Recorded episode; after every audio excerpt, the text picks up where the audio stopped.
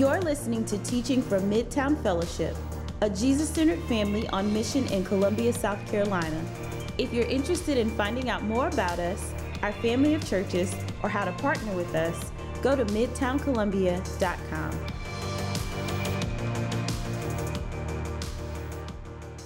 Good morning, fam. My name's Alan. Uh, today's passage, we're coming out of 1 Timothy chapter 3, verses 1 through 13. As we just read, this passage of scripture lays out the qualifications for elders and deacons. It's a character standards for those who are to lead, shepherd, and serve the church. I'm not sure about your past church experience with uh, leadership. Uh, I assume, as a big enough audience that we have, that some of us might have some wonky or just at least interesting experiences with church. Uh, for me, I grew up in a small town uh, at a First Baptist church, and we had a senior pastor. He kind of ran everything. Um, and uh, he was the one who preached from stage. And uh, the problem was, it just felt like he was cold or distant. It just didn't really connect with anybody. Uh, the other staff, pastoral staff, the uh, associate pastor, the youth guy, the minister of music, uh, they were a lot more personable, but they just weren't really uh, relatable. And of course, we had our standard deacons. I, as a kid, I really wasn't sure what the role of a deacon was. It just felt like it needed to be an old man, and uh, their kind of main role was like around every corner they were watching like a hall monitor to see if I or someone else messed up. Um, so I, I, don't know. It's, it's not the prettiest picture of church leadership, and, and I don't know exactly, again, where you're coming from, but I do know because of poor church leadership, Many have turned from the church or, or, walked away. So, kind of my, my goal for today is twofold. I want to just bring clarity. What is church leadership? How has God designed things? And then, secondly, I think we have an opportunity to celebrate what God has done in our church family and what we hope He will continue to do. So, as we get started, I actually want to skip down a few verses uh, to chapter 3, verse 14 and 15. Uh, it's a passage that we actually started this whole sermon series with uh, because it's Paul kind of summarizing why he wrote this letter to Timothy. And this is what it says I hope to come to you soon, but I am writing these things to you so that if I delay, you may know how one ought to behave in the household of God, which is the church of the living God, a pillar and a buttress of the truth.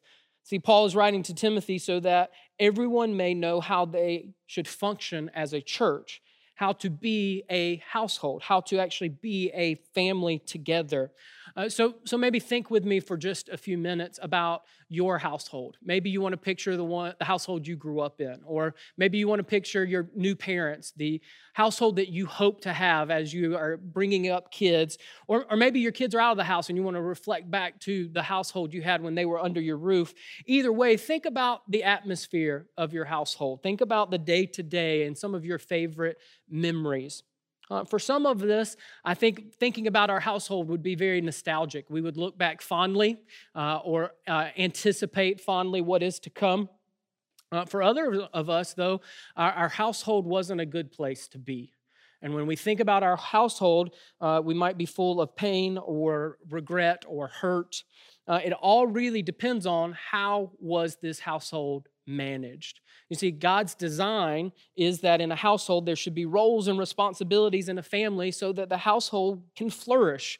Parents are called to bring up their children in the discipline and instruction of the Lord, and children are called to honor their mother and their father. And when this works, when this, this happens, it's beautiful. And people look back on their family fondly and they're very thankful for their parents. But as a pastor, I've seen uh, exactly what happens uh, and uh, the effects it has on children's when when that's missing when the household doesn't function as it ought to uh, it really is the root of so many of our pastoral care issues. And i would say similarly what god wants for his household is it god wants his household to function like a healthy family with certain rule, roles and responsibilities so that the church will flourish. Uh, like good parents to a family, God establishes leadership in the church for the good of the church. Another way to say it is God has gifted the church with overseers and deacons to serve and lead our church.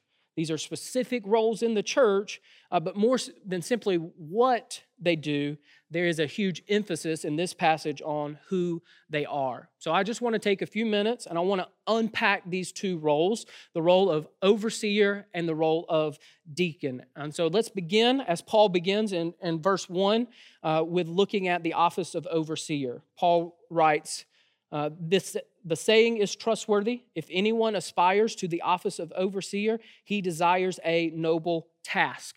Overseer is not a word that we tend to use when we talk about our church leadership. Uh, we tend to use the word pastor. Uh, and, and that actually works really good because in the Bible, uh, the word overseer and elder and pastor, they're actually used interchangeably. So for example, in 1 Peter chapter 5, uh, Peter writes and says, Elders are called to shepherd or to pastor the flock of God that is among you exercising oversight as, as an overseer would. So these are not three different roles, but rather one role described three different ways.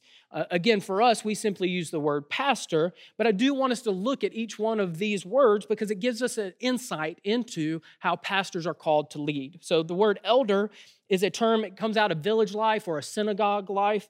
And the idea behind it is an elder is someone who is more mature someone that should be looked up to and followed. And so, similarly, pastors are to be people who should be looked up to and followed. The word pastor is an agrarian term, and it simply means to shepherd, uh, to tend to the flock. And so we would say that that means pastors, like shepherds, are to look after, to feed, to care for, and to protect the flock. And then the, the third one is overseer, and overseer just simply means someone who is in leadership someone who both gives clear direction and also makes sure things are done right and moving in the right direction. And these are all three ways and roles that we're going to continue to unpack. Uh, but just as Bailey taught last week, we believe in a plurality of male eldership, and the main role of pastors is teaching and leading the church. I love, we love plurality of leadership because it does some things for us. One, uh, it lets us all use our giftedness. We are in different roles where we get to use the giftedness that God has given to us. Another big uh, plus about plurality of elders is it protects us as a church from being personality driven and all the trappings that can come with that.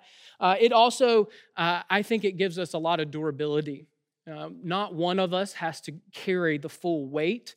Uh, we get to disperse it amongst ourselves. And I think as a pastoral staff, that gives us a bigger capacity and further endurance. Uh, another way I would say it is I love being a pastor here. And one of the reasons I love being a pastor here is because of who I get to pastor with. Um, so let's uh, continue on and let's look at the three ways a pastor is called to lead. Kind of the synopsis of the way I would say it is a pastor is called to lead by example through teaching with authority. A pastor is called to lead by example through teaching with authority. So the first one is pastors are to lead by example. Another way to say it would be elders are to be looked up to and followed.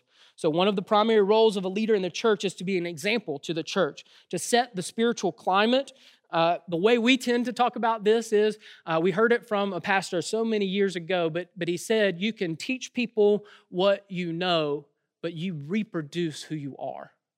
You can teach people what you know, but you reproduce who you are. And the reality is, uh, we have to model what we're teaching. If we expect something of our people, we need to lead out in such a way that we set that standard, that, that spiritual climate in our church family. So I'm going to uh, just quickly breeze through these qualifications uh, together and hopefully give you a, a little bit of uh, an understanding of what these qualifications are. But if you want more of this, we've actually done a whole sermon on all of these qualifications. Uh, you can check out that resource on your own, but uh, let, let's get after it. The saying is trustworthy. If someone aspires to the office of overseer, he desires a noble task. The word noble there means beautiful, good, worthy, honorable. So if you desire to be an overseer, that's a beautiful, good, worthy, honorable thing. Verse 2 Therefore, so in light of this noble task, an overseer must be above reproach. A lot of people look at that as kind of the heading of this uh, next section, is kind of the, the, the catch all, the summary uh, is that a pastor should have no huge behavioral flaws, nothing should be apparently off with them. And then it kind of unpacks it. It should be the husband of one wife. Uh, another way that's said is a, a one woman man. It doesn't mean that he has to be married, uh, but it does mean that he needs to be faithful to God's standard for sex and marriage. Continuing on being sober minded, self controlled, respectable, hospitable, able to teach. We're going to get to this in just a few minutes, but if you notice in this list, this is the one ability uh, that stands out. Uh, everything else is about a character attribute. Verse 3 uh, not a drunkard, not violent or not violent but gentle, not quarrelsome, not a lover of money. It means that a pastor should be free in Christ. They should not be consumed or overrun or controlled or mastered by their appetites or these certain behaviors. Uh, verse 4, it says, He must manage his own household well with all dignity, keeping his children submissive. For if someone does not know how to manage his own household, how will he care for God's church? Uh, and basically, it's just saying, how could God trust you to manage his whole household if you can't take something smaller like your own household and manage it well? Uh, verse 6 He must not be a recent convert, or he may become puffed up with conceit and fall into the condemnation of the devil. We're going to get to that a little bit more, so I'm going to, save that one. Uh, and then last one is, moreover, he must be well thought of by outsiders, though, so that he may not fall into disgrace, into a snare of the devil.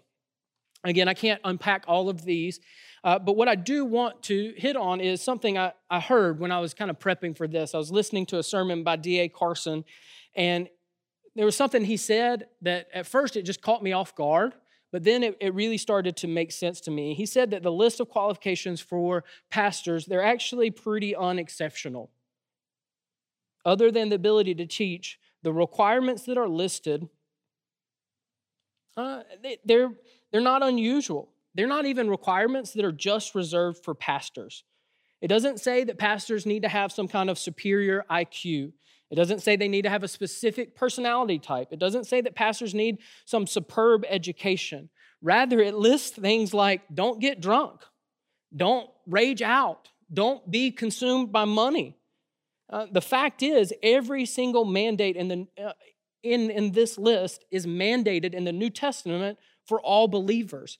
This list shouldn't be that uncharacteristic for most Christians. The difference is that these characteristics should be exemplified in pastors. So, my mom told me one time, uh, she said, You know, I used to put pastors on a pedestal until you became one. And I, was like, I think I'm insulted. Maybe I should. Uh, but the more I thought about it, the more I realized what she was actually telling me. I think uh, in her past, pastors were, were someone to be reserved from a distance, they were other and different. But the reality is, pastors are not other and different. We need a Savior just like you need a Savior. We need, to, we need help from Jesus. We need Him to save us, to change us, and, and our goal simply is to model what Jesus has already done in our lives and to help you follow along as we follow Jesus. So, my encouragement to you is as you are continuing in our reading plan, when you get to these verses and these qualifications, if you're not a pastor, if you're not a deacon, you could easily pass through them and, and think they apply to someone else. But in reality, this is the standard for all of us. And I want you to carefully pray through and maybe journal through these characteristics and where might you need to grow? Where might you need to repent uh, so that you along with us can follow after in the way of jesus? Uh, the second aspect of pastors is they are supposed to lead by example through teaching. Another way to say that this is shepherds are called to feed the flock as you noticed, or we pointed out earlier, the only ability that is listed in the qualifications for pastors is that they must be able to teach. And this is a theme, it's threaded throughout Paul's instructions to Timothy. And we've talked about it previously, and we're going to continue to unpack it as we move forward. But the, the idea behind the ability to teach, it means a few things. It means that a pastor must know God's word, must be intimately acquainted with it. A pastor must live out God's word. Not only do are, are, we hearers of God's words, but we're also doers of God's word. A pastor must be able to clearly teach God's word and apply it into other people's lives. And then lastly, a pastor must be able to protect God's word, guarding against false teaching. Because there's warnings throughout all the New Testament about false teaching and false, uh, false teaching and teachers. Pastors lead the body of Christ and help it to grow into maturity by faithfully teaching and preaching God's word. We're going to get to this more next week, but every single day, each one of us is bombarded by false teaching, and we're surrounded by lies that are so easy to believe. And our goal in teaching is not just simply to convey information to you, but we want to see application that leads to transformation. We want us as the body, our family, to be transformed into the likeness of Jesus. We want you to grow in your affection for Him and for one another. Uh, we want our teaching to lead to more confession, more repentance, and more growth. And lastly, pastors lead by example through teaching uh, with authority. Pastors lead with authority. Another way to say it is overseers manage with delegated authority. Authority often gets a negative connotation, it has a bad rap. Uh, some even believe that all authority is bad, or authority, uh, all authority must be questioned because the idea is power corrupts. And there's some validity to this idea because we've all experienced corrupt authority. We've seen negative uh, examples of authority and the abuse of authority. But the reality is, sin corrupts everything, and authority is no different. And just because we see the effects of sin, it doesn't mean that authority is wrong or bad. In fact, the Bible honors authority. God has all of authority and he distributes it as he wills. To follow in the way of Jesus is actually to subject yourself to authority. There's this concept and application is found throughout the New Testament. Uh, it, it kids to parents, employees to bosses, citizens to government, members to pastors, pastors to the chief shepherd. All of us are under authority and called to follow appropriate authority. And Jesus is the chief shepherd, so we as pastors, we are just under shepherds. He has given his authority to us and trusted us to lead his people. So we are responsible for the flock and we are accountable to Jesus for how we lead. Some of the implications with this means that for those under our authority who don't listen and follow, uh, there is the implication that uh, our authority brings about discipline for those who refuse to, to listen and to follow. Uh, our goal as pastors is that we want to be able to point out error and call them back to following Jesus. Because the reality is, we want Jesus for people more than anything else. And anytime we get distracted, anytime anyone in our family gets distracted, we simply want to call them back to following Jesus because Jesus is better. Last word on authority that I want to share with you is uh, Jesus is our example of authority. He said, I did not come to be served, but uh, as a servant to lay down my life as a ransom.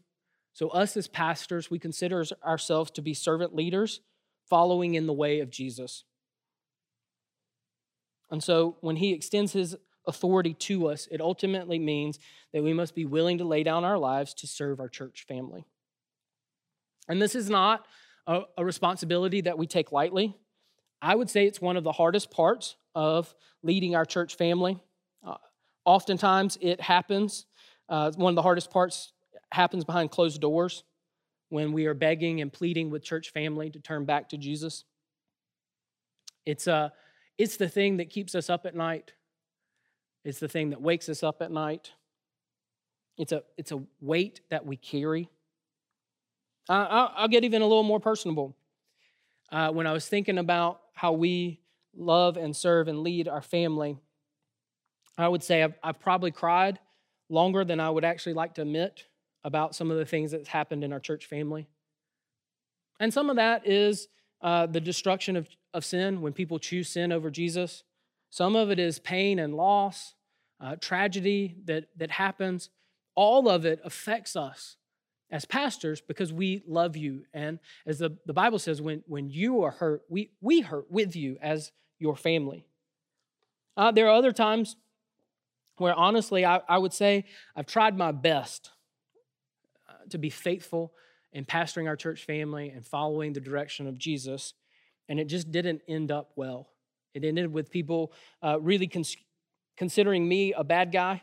Uh, I've had people tell me that I am the reason that they are unhappy. I've had other people tell me that they wouldn't, wouldn't even want to be in the same room with me. And it, it hurts, all of it. And I shared these tears, these rejection, because I, I, I, just want to let you in on something that's real that I think could be easily forgotten. Uh, your pastors love you. I love you. We love you.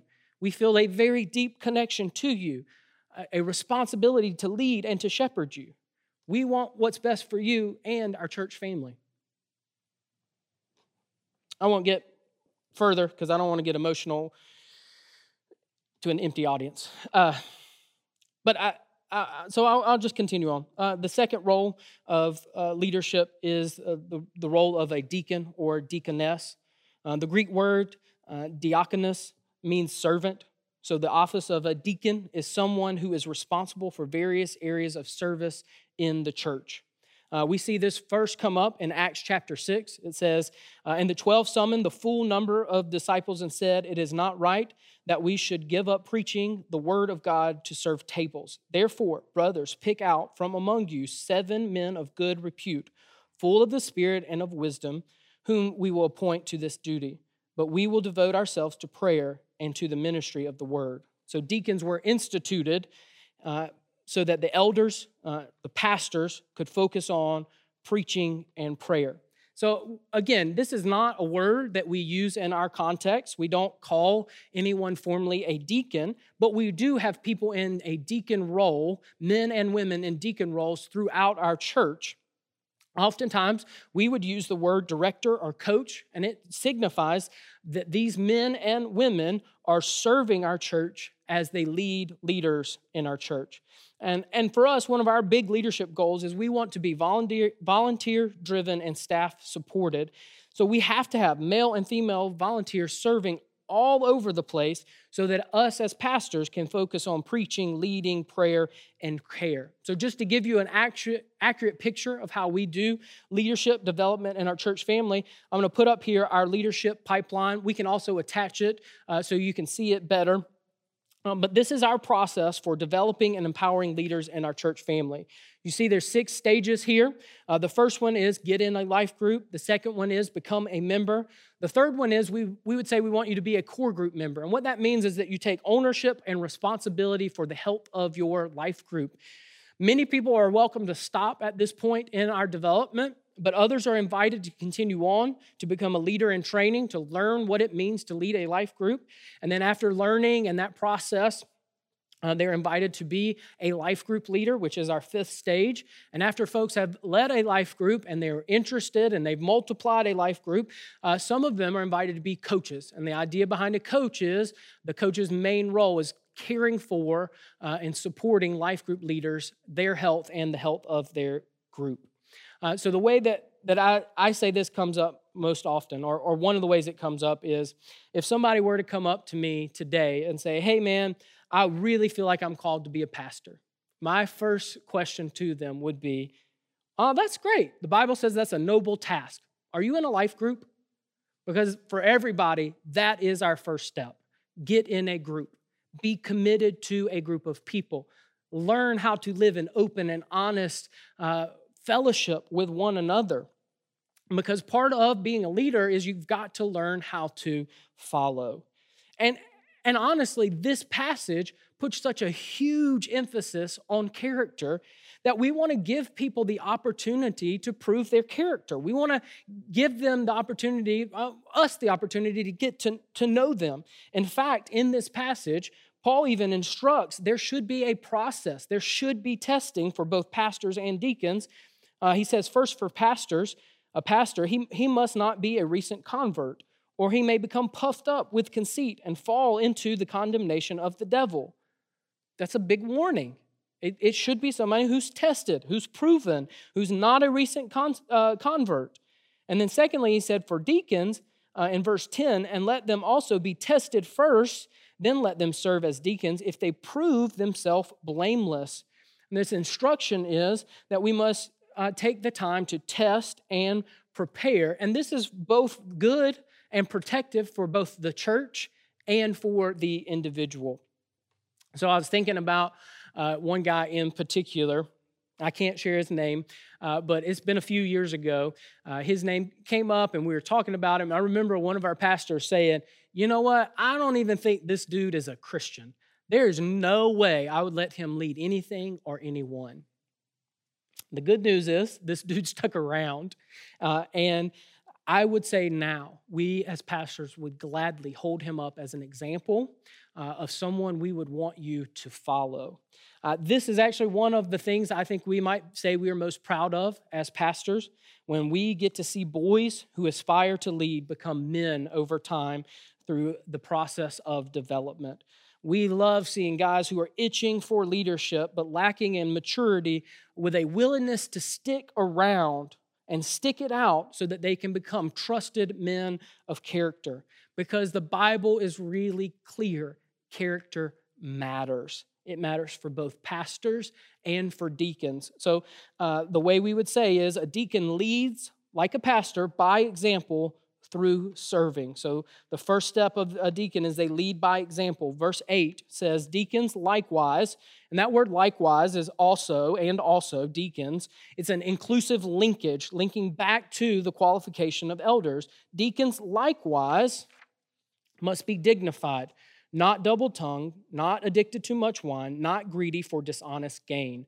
See, Paul continues on with qualifications for deacons, emphasizing their character. But just as we talked about uh, these qualifications, when you read them, I, I want you to both think of are our deacons, are our pastors following and living up to this, but also are, are you? Are you applying this? Where might you need to grow? Where might you need to repent so that you, along with us, can follow after the way of Jesus? Um, but the first step of deacons is they lead by example. Secondly, they lead by example through serving. As I mentioned earlier, the role of deacon is to serve the church and to free up pastors to preach, to shepherd, and to lead. In our context, we have lots of men and women faithfully serving the church in various capacities. Uh, some are in mercy roles like benevolence or serve the city options. Some of them are in more shepherding roles like our life group coaches. Some are in admin roles. You know, they help keep us organized and they help carry uh, care for people through good planning and detail. And others uh, serve in specialty ro- roles where they get to use their unique giftedness, training, and expertise uh, to serve the church. It's a beautiful example of the body of Christ with its many facets working together to accomplish the mission and the purpose of the church. Here's how I want to wrap things up. Uh, as I mentioned, I wanted to talk a little bit and, and, celebrate. Uh, I, I don't know if you know this or not, but our church, we are known in our city and even in our state for the way in which we are able to develop leaders. Uh, we are able to uh, develop, empower, and deploy leaders. And uh, for us, that happens both intentionally, we feel like that's what we're called to do, but it also has happened out of necessity. Uh, for our downtown church in spe- uh, specifically, we have to continue to develop leaders if we're going to exist. 75% of people who live in downtown Columbia have lived here less than five years. That's not our stat, that is a citywide stat. And sure enough, from our 2014 member list, 75% of those people are no longer living here. We are constantly seeing people move away. We've even tried our best to convince folks to stay and stick around here uh, because this transience it affects us in so many different ways uh, but one of which is we have to be intentional about developing leaders. So let me even bring you back to our leadership pipeline and just tell you, celebrate some of the things that God has done recently, uh, some quick stats. So, in that uh, first, uh, second section, we have over 700 members. In fact, 200 new members have uh, joined our church in the past 18 months.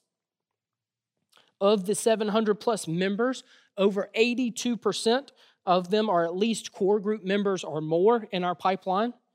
In fact, just a few weeks ago, we had 55 members from 27 different life groups complete the 201 life group class, and they're now moved from just member to core group members taking ownership and responsibility for the health of their group.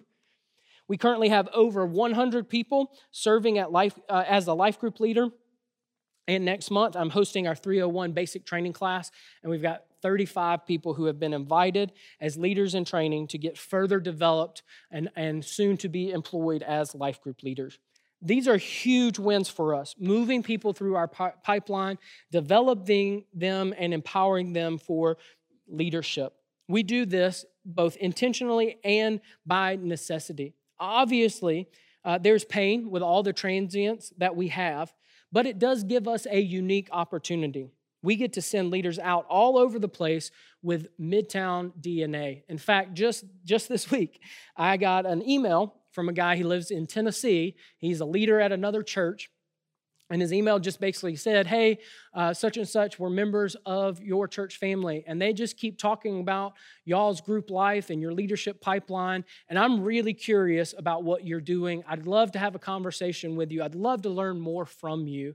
Because what happened is these members, they, they loved what they got here. And as they moved on into a different context, they wanted to bring the same things that, that are happening here into that context, into Tennessee. Uh, another way to, to even think about it is uh, with our leadership development, this is why we're able to continue to be a church planting church. As most of you know, we're sending out uh, joyfully uh, sending out Tim and Lindsay Olson, along with about a team of 50 people, to plant a church in Charlotte, to be a Jesus centered family on mission in the Queen City. Not only have we trained up Tim over the past three years as one of our church planting candidates, but you know what? We get to send out, as an FOC, so all three of our churches, we're sending out a loaded team full of core group members, life group leaders, and coaches. Men and women trained up for the work of ministry and willing to uproot their lives to bring a gospel centered church into a place that's unreached. And we love what God is doing here in our church. We love what's happening. And honestly, I could just keep talking about it. I could keep telling you more and more ways that God is working through this whole process. But here's how I want to wrap up. Here's actually how I want to conclude. Verse 13, Paul says, For those who serve well as deacons gain a good standing for themselves and also great confidence in the faith that is in Christ Jesus. Good standing there refers to respect and appreciation from the church. And what Paul is saying is those who are in leadership uh, in the church, they're worthy of honor, they're worthy uh, to be encouraged. And so here's what I want us to do uh, today as part of our liturgy. I want us to stop and pray for our leaders. I want you to pray for their spiritual health. I want you to pray for their endurance in ministry and that they would continue to faithfully serve. The next thing I want us to do is I want us uh, to think specifically about uh, certain life group leaders, coaches, or pastors who have been influential to us. I want you to think about what God has done in and through them, and I want you to send them a note. That could either be an encouraging text or if you're up for it, write them a handwritten letter and mail it to them because we are called to honor those who are in leadership and we're thankful for them and we're thankful for what God has done through them. Let, let me pray for us as we close. Uh, Jesus, we have tons to celebrate, and it all begins with uh, the fact that you have died in our place, that you have rescued and redeemed us, you've called us into a people we get to be a part of your household, part of your family. And because you care for us and the working of your church, you have blessed and gifted us with pastors and deacons to lead us out. God, thank you for those men and those women who lead and serve in our church family. We are grateful for them. We're grateful for how you've used them. God, we're excited for the ways in which you continue to grow up more and more men and women to serve in our church family. Uh, whether they stay here or we get to uh, send them out uh, with what you have done for us. God, we pray that you would continue to do more and more of the good that you have done here. God, we love you. Thank you, Jesus, for loving us, for rescuing us, and adopting us into your family. Thank you that we get to be family together here in Columbia. We love you, and we pray this in your name. Amen.